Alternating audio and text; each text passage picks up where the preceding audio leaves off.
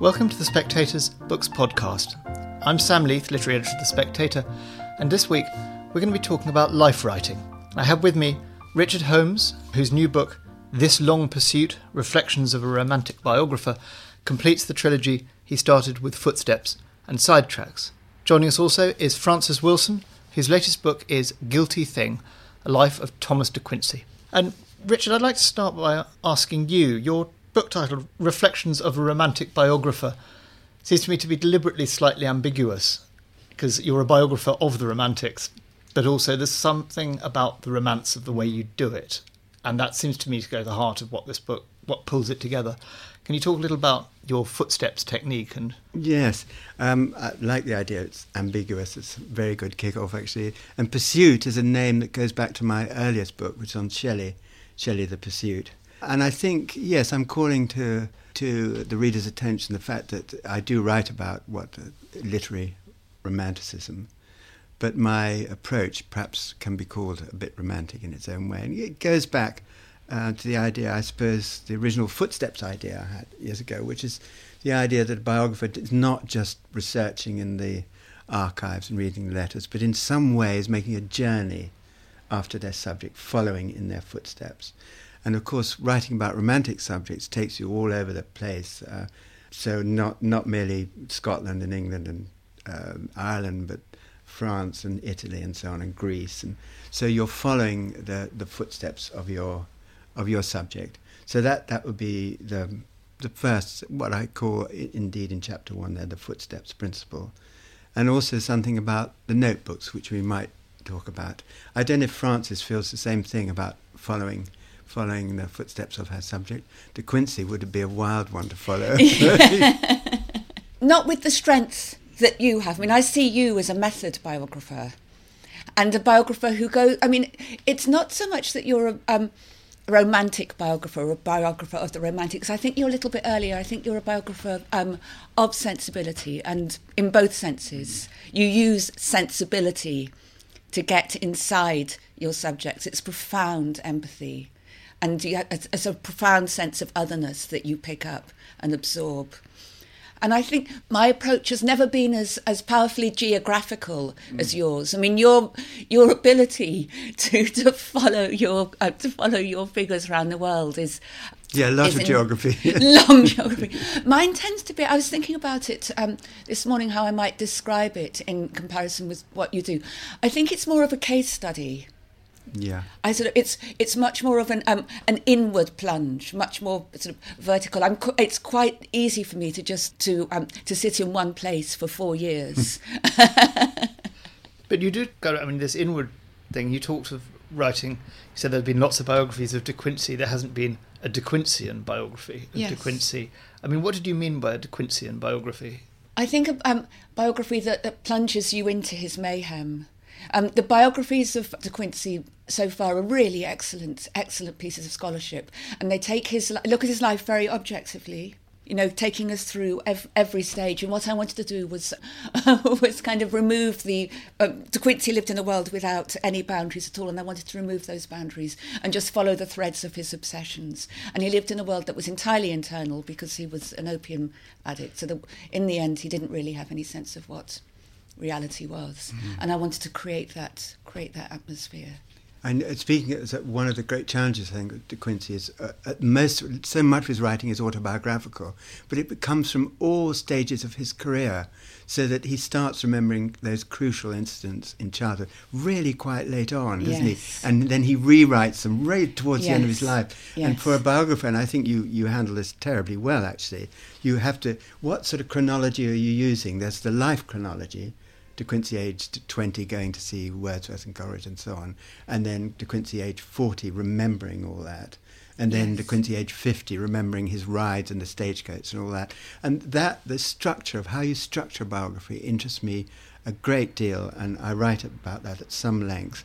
And the different kinds of chronology, what Frances called the going inward, which is absolutely important, and then the way you open up a work and you see, and in De Quincey, it is, is one of his labyrinthine images, isn't it? It goes on through and through like that. So, structure of biography, and just to give the De Quincey opens with a, a very daring thing, which uh, Frances tells the story of a murder which happens in the East End of London that later in life De Quincey becomes completely obsessed with, and he links it to certain things that's happened in his own life.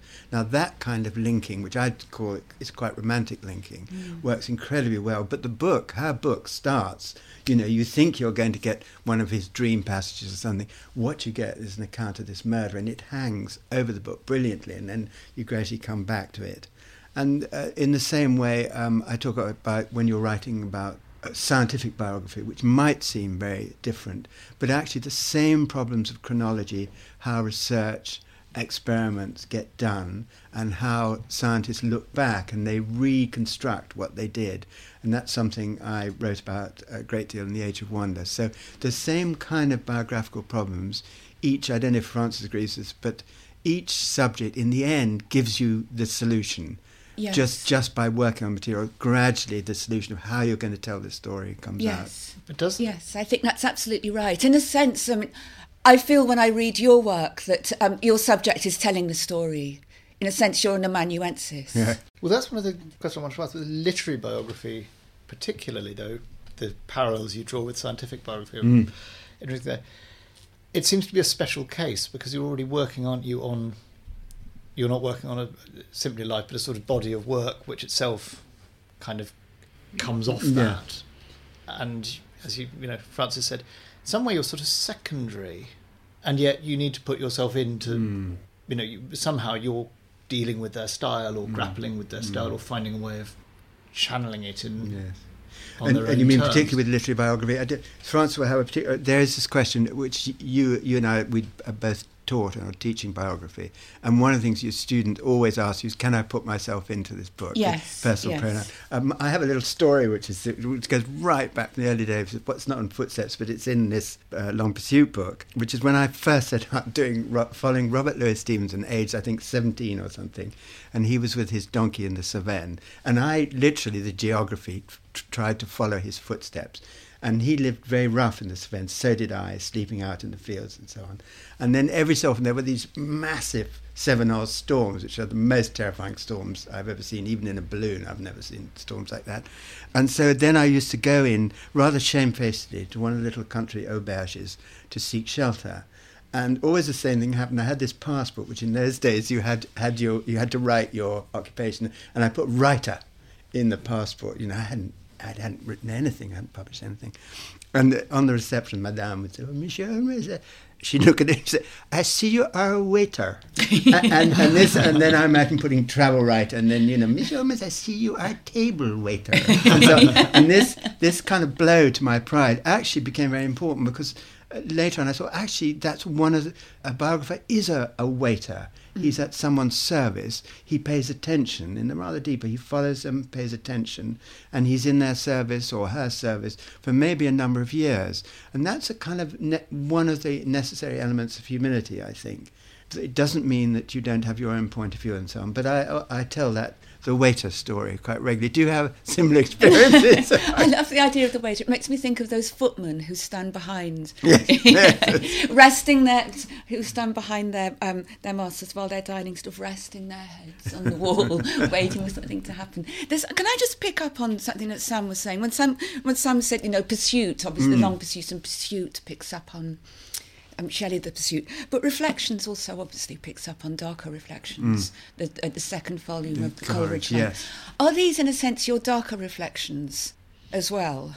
It, uh, there, there are probably there are sort of dark things in it, but they're also just walking around that a little bit.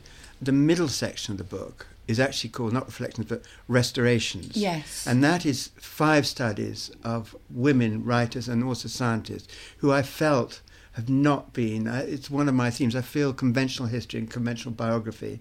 It's changed in my lifetime. When I began, before uh, feminist writing began, you had this tremendous sense that half half the world, what Mary Wollstonecraft called half the population, was simply not there really, unless you were Queen Victoria, not there.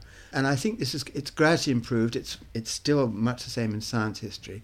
So my central section is to look at people like Margaret Cavendish, who's incidentally buried just down the road in Westminster Abbey, a wonderful tomb, who was a scientific as well as a literary writer, to look at what happened. She, was, she used to be known as Mad Madge. If you put in Mad Madge into Google, you get Margaret Cavendish. so uh, this is one of the jobs of a, a biographer, which is doing justice. I have a very strong feeling about this doing historical justice. And so this is a group of women going through to Mary Somerville, the early Scottish 19th century mathematician, who wrote the first really good popular science book called, not a great winning title, On the Connection of the Physical Sciences, but a wonderful book, beautifully written, very clear, covering an entire scientific view of the universe from the stars down to little creatures on the seashore, and how she battled to get some kind of acceptance for that including a very unhappy first marriage and so on, and yet being naturally brilliant, she translated Laplace and so on, and being a, fa- a very interesting character in her own right, finishing up in Italy with two daughters and so on. Uh, now, th- that's one of these five sketches. So, this is not, it's a darker in the sense that I feel uh, there's a historical injustice that needs correcting, and I felt that. And I have taken certain risks, which I'm not sure I'm going to admit uh, uh, in the way I've done that. So that would be part of it. And I suppose the last section, but perhaps we shouldn't get on that immediately. Briefly mm. wanted to interject, say this question of the biographer's relationship with the subject. Mm. Do you sort of have That's to Richard's love whole them, life's work. or do you have to want justice for them? Or does something in their story have to resonate? I was very interested when you wrote about mm. Zelide, oh, yes. her biographer yes. sort of cast himself first as her her sort of young yes. lover when she was in middle age, yeah. and then as the person her mentor when she was young. You know, he saw himself yes. in her. I mean, does that do both of you feel? Do you have to have some sort of spark with the subject in the first place? Do you have to kind of do you do you have to love them in some way? Well, I know Richard argues incredibly well in a passage in um, Footsteps, which I always get my biography students to read, that you do have to love your subject. There has to be a kind of a sort of transference mm. between you. And some of my students say, well, who would write about Hitler then? Mm, yeah, and, yeah. Uh, but that's a different, that's a completely different kind of biography, I think. I don't, I think the relationship between a biographer and subject is absolutely fascinating. And it's what Richard's always written about, mm. and it's explored at its finest in Dr. Johnson and Mr. Savage. Yeah. Mm. And I, there's something I've always wanted to ask you, which is do you feel that um, at the heart of any of the biographies you've written, there's a kernel of autobiography? I, I think that there's there's three books are ways of avoiding autobiography, but you're absolutely yes. right the third section of this book, which is called Afterlives, is, is exactly about this, taking very familiar romantic figures like Keats, like Shelley, and trying to see what happened to their reputations after their death through the way the biographers wrote about them. And so it's true, going back to Zelide, the, the Dutch intellectual, the fascinating figure, very appealing figure, I think. Partly that's a study of this young biographer, Geoffrey Scott, who got quite emotionally involved with her when he discovered her in writing in the 1920s, and how that altered the way he told the story. So I, I look at that. Mm. And in Afterlives, for example, with Keats, I try and I have a look at the way, for instance, the love story with between Keats and Fanny Brawne, how that has been dealt with differently. Some people have made it central, including the filmmaker, and some people have put it aside. Yes. So depending on their relationship with the subject. Uh, and in the case of Blake, for instance, who I write about, quite extraordinary thing, Blake, uh, when he dies, is virtually unknown. If he's known at all, it's as insane Blake, completely crazy. Male mad match. Ma- ma- yes, male mad match. Well done, very good. um, and and he just got this group of fans called the Ancients, who gradually do get very ancient, and and, and really by the 1850s, so 30 years after his death, he's virtually forgotten.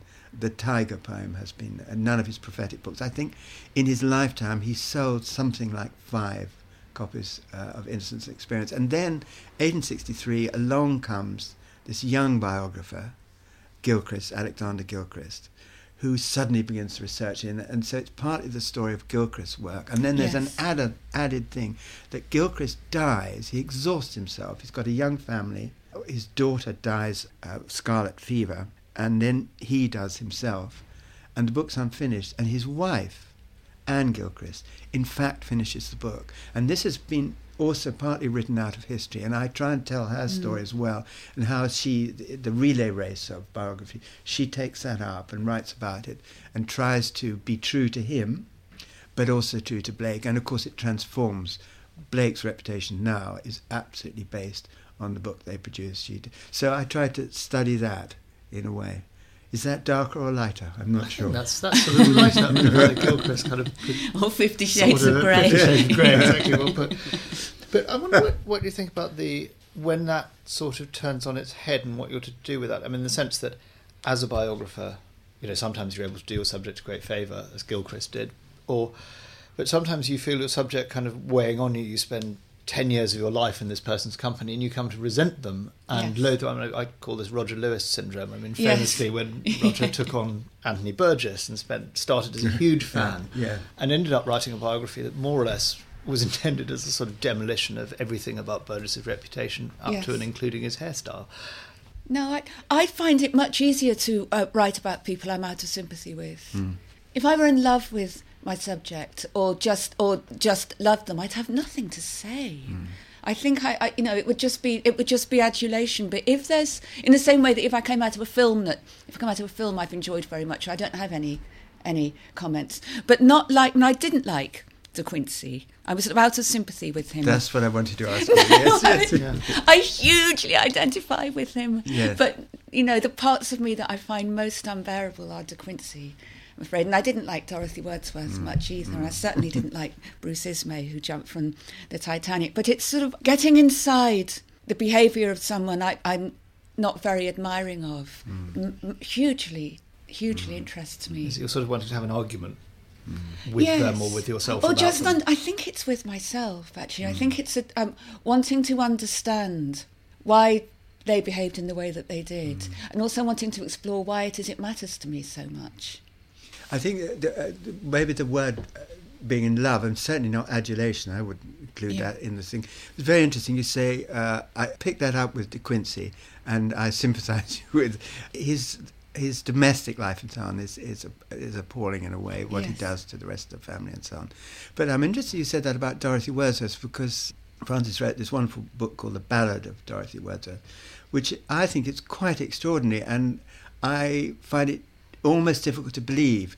I mean, the degree of sympathy within that book and the way you reread her diary, which is her journals, which are so well known, but you reread them in, I would say, in a passionate way. So I think the fact that you have reservations actually is very important. One of the things I tried to describe in uh, in this book um, is what I call a two-sided notebook.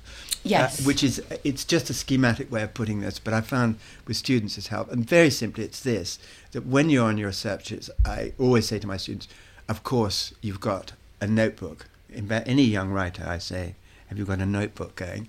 And I say one way of looking at this, uh, a thing I've found that happens naturally, on the right hand side of your notebook, all your actual detailed, factual, historical research goes, all the precise stuff you're looking for.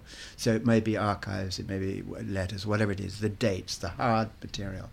And then you need the left hand side of the notebook, which is all your absolutely personal reactions, which could be irritations, embarrassments, furies with your subject, uh, also dreams about your subject, frustrations about how do I tell this story? Can I believe in it? All that piles into the left hand side. So you're acknowledging it. It's also often where you can write very well because you're you've got something you really want to say. It's But- uncensored. But, it, it's completely uncensored, and for any writer, you must write uncensoredly. Okay. What then goes back into the biography from the left-hand side of the page is often very little or nothing, but it's there. And so I think you know Hemingway said that if you had that, it sort of has the effect, or Kipling said it as well. The reader feels it, even though it's unstated. And certainly for young writers, for any writer, and for biography, I think to keep your balance, you need to have all this world of uncensored material going on and record it and write about it. Yes. And often when you go to particular places, back to geography, your immediate reactions to the places are, are not necessarily filtered through the subject, but they're very strong and powerful, and they can come back and go be fed back into the book. So I was querying this word love, adulation, sympathy, empathy. These are complicated Yes. subjects, and the biographer is dealing with them all the time and should be very aware of what, what's happening, I think. Richard, did you? De Quincey was an, was an addict, and Coleridge was an addict. Mm. Yeah. And I argue that De Quincey based his addiction on Coleridge. He Yeah. wanted he wanted to be Coleridge. I was questioned all the time I was writing De Quincey. People said, "But I, have you tried opium? Have right. you tried opium?" And I haven't ever tried opium, but I didn't think it was hugely important because in what, what um, De Quincey was an addict. I mean, what, my having one opium trip would make no diff, wouldn't get me inside De Quincey's head. yeah. But I'm not an addict. Yes. How did you find writing about an addict Yes. when you're not an addict Yes, uh, yourself? great. Yes, and I'm not. A, I did once. I have once tried opium under very strange circumstances, a long time ago. It's a great friend of mine who had cancer, and was being given an opium-based drug.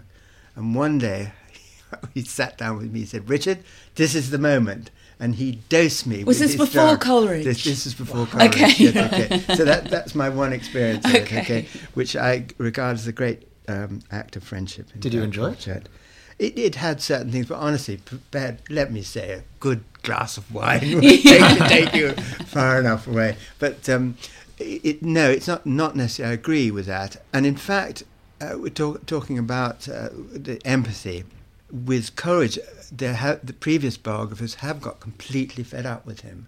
Uh, Yes, This is very, it's very clear. And they can just about deal with the young Coleridge while he's still writing the They've been Mariner. Wordsworth in the Uh, relationship, yes, haven't they? they've been the sort of And you the, stood the finger course. shaking. Yeah. and so you have to go through this, and it is like writing about De Quincey.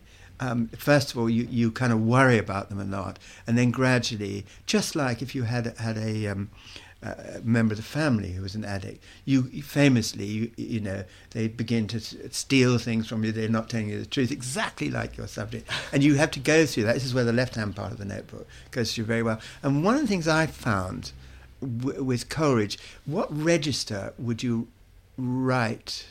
Would you use to write about him? And earlier books often were sort of rather uh, tragic books with a lot of finger shaking, and should never done that.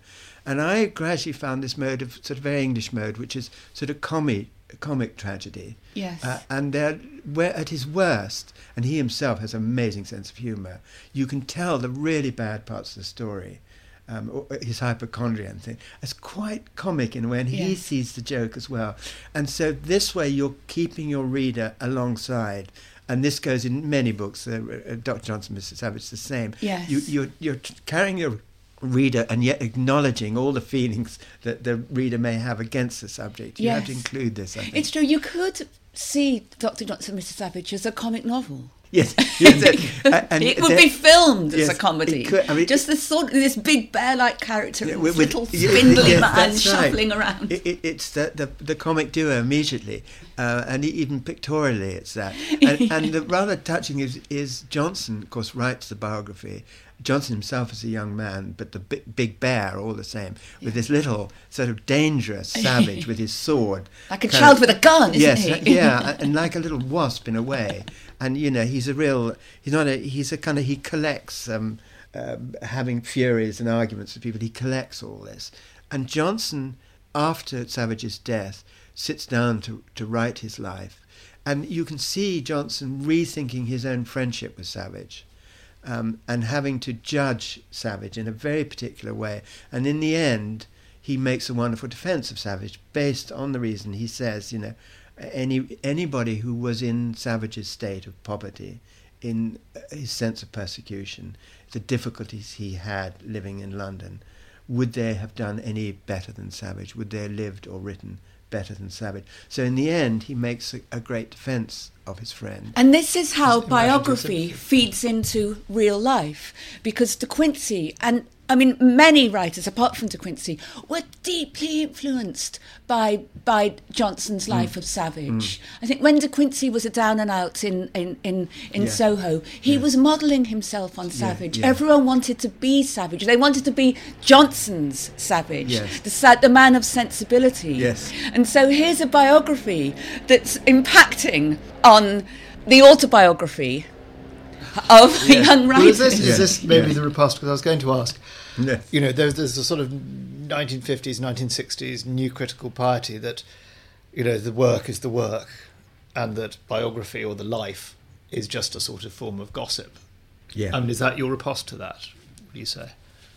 That idea that actually lives feed into work, and Absolutely. biography is part of the sort of flow of literature. Well, I think um, we live our lives according to literature. De Quincey never had an experience he hadn't read about first. And he, he really didn't. I mean, you can't find one. And so, no, I would. Yes, I, I mean, certainly when, when I began, for instance, uh, at Cambridge, I don't think I ever read a page of Shelley. He was absolutely out of the critical thing, and biography itself uh, was not taken the least bit seriously. And it began to change in my lifetime, probably with Michael Holroyd's books, which have been very, very important and are beautifully written books. And also books that challenge kind of orthodoxies. Uh, the, the writing about that, that gay circle of Bloomsbury had never really been done before like that, and it opened the whole subject up in a way. So I I think biography has become correctly a, a popular genre because it does give the reader a great deal. And I've particularly found this in teaching, and I, I know Frances will have something to say about this, but I've found it, it's been a wonderful subject to teach, partly for the first reason the students who come to you are not all panting 21 year olds. You get a whole generation. My students always included people of 20s, but people in their 60s. And that, as a seminar, people are beginning to share their own life experiences through biography. So it's, it's wonderful for that, for a start. Um, people who are coming back uh, in any way to uh, sort of tertiary education, uh, it reteaches them scholarship um, and archival research and takes them out into visual questions, portraiture, film. It's all part of biography. And then this thing I find quite, and I'd be interested if Frances had this experience, particularly with the more mature students. They often arrive what, why they choose to study biography. They very strongly want to. And it's something to do with getting out of their own lives, Yes. which it becomes tremendously important at, at certain, for quite personal reasons. You, it gradually becomes revealed because something's happened in their own life. I mean, maybe quite simple things like their children have all grown up, they want to rethink something. A partner has died. I've often Yes. had that. Or even changes of faith, all kinds of things, reorient your life. And to do something that takes you out into another time, another place, another identity, those three Yes. things, seems to me to perform a wonderful service, and that's what all biography does. Would you? Well, I was the, on- the only reason I write biographies because I want to I want to be out of my own life. Yeah. I can't imagine anything that would be less um, less instinctive to me than to write autobiography. Yes. I want to be in someone else's life, and I've always wanted to be in someone else's Yes. life. And the first reading I did when I was a child was was biography. I've never had a, anything to say about about my own experience, unfortunately. Mm. Yeah. But other people's experience is absolutely, absolutely gripping. Yes, and, and and it can have all kinds of functions. I mean, that's possibly, uh, Frances. That's the way we avoid writing autobiography It's- because we can use it in a different Yes. way. And uh, that's what often I tell my students: think about it. Maybe you only need to be in a footnote and so on.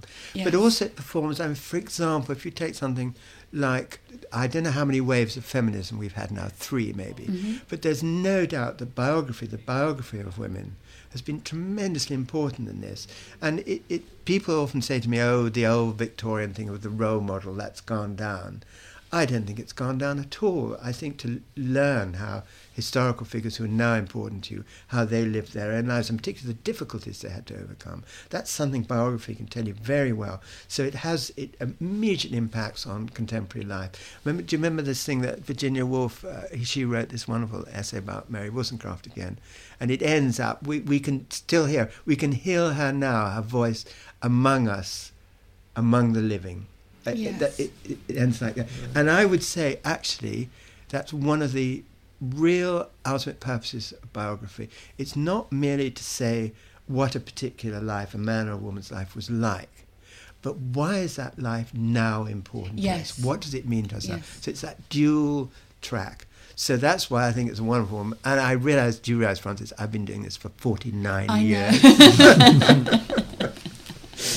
Well, we're going to have to wrap up soon. I just want to ask there's one thing in your book that you note that I think is interesting in the question of how biography fits into the literary canon is that you point out if you go into a bookshop, Ah. you'll you'll find your works are filed always Yeah. under the subject. Yeah. You can't go to H Yeah. for Holmes and read your canon. you can't go to W for Yeah. Wilson and read yours. Does that bug you both? It would be. What do you think, Frances? That, that, It doesn't bug me, but it- it really amuses me and really intrigues me. And I wonder who made that decision. Yeah. So why is it that the assumption, you know, if you look for if you look for Richard Holmes on Shelley and you find it under Shelley, so it's like Shelley Yeah. on Shelley, Yeah. or Shelley on Holmes. Yes. You can't. Yeah. It's- I think it's fun. It's funny and fun and strange. And one of the weird things about biography. Yeah, it, it's true. I understand it's very reasonable they should be categorized under subject if you're looking for. But it, it it does produce weird things. For instance, yes, if you're looking up U under Quincey, it'll, uh, would it be under D or Q? I'm not sure. That's an interesting question. No But- one's ever. All of this that harms sales. uh, and it- Shelley is under Shelley, but Footsteps is under Holmes. And The Age of Wonder, my scientific group biography, they don't know where to put it. I- I- general science, A, uh, or, or H for Holmes, that, that also happens.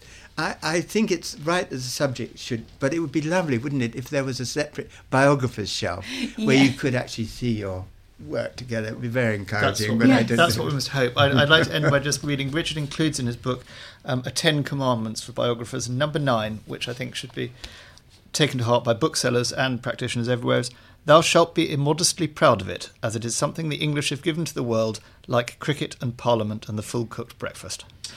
Hoorah. Richard Holmes and Frances Wilson, thank you very much. Thank you. If you enjoyed that, please do subscribe to our iTunes channel to get a new Spectator Literary podcast every Monday.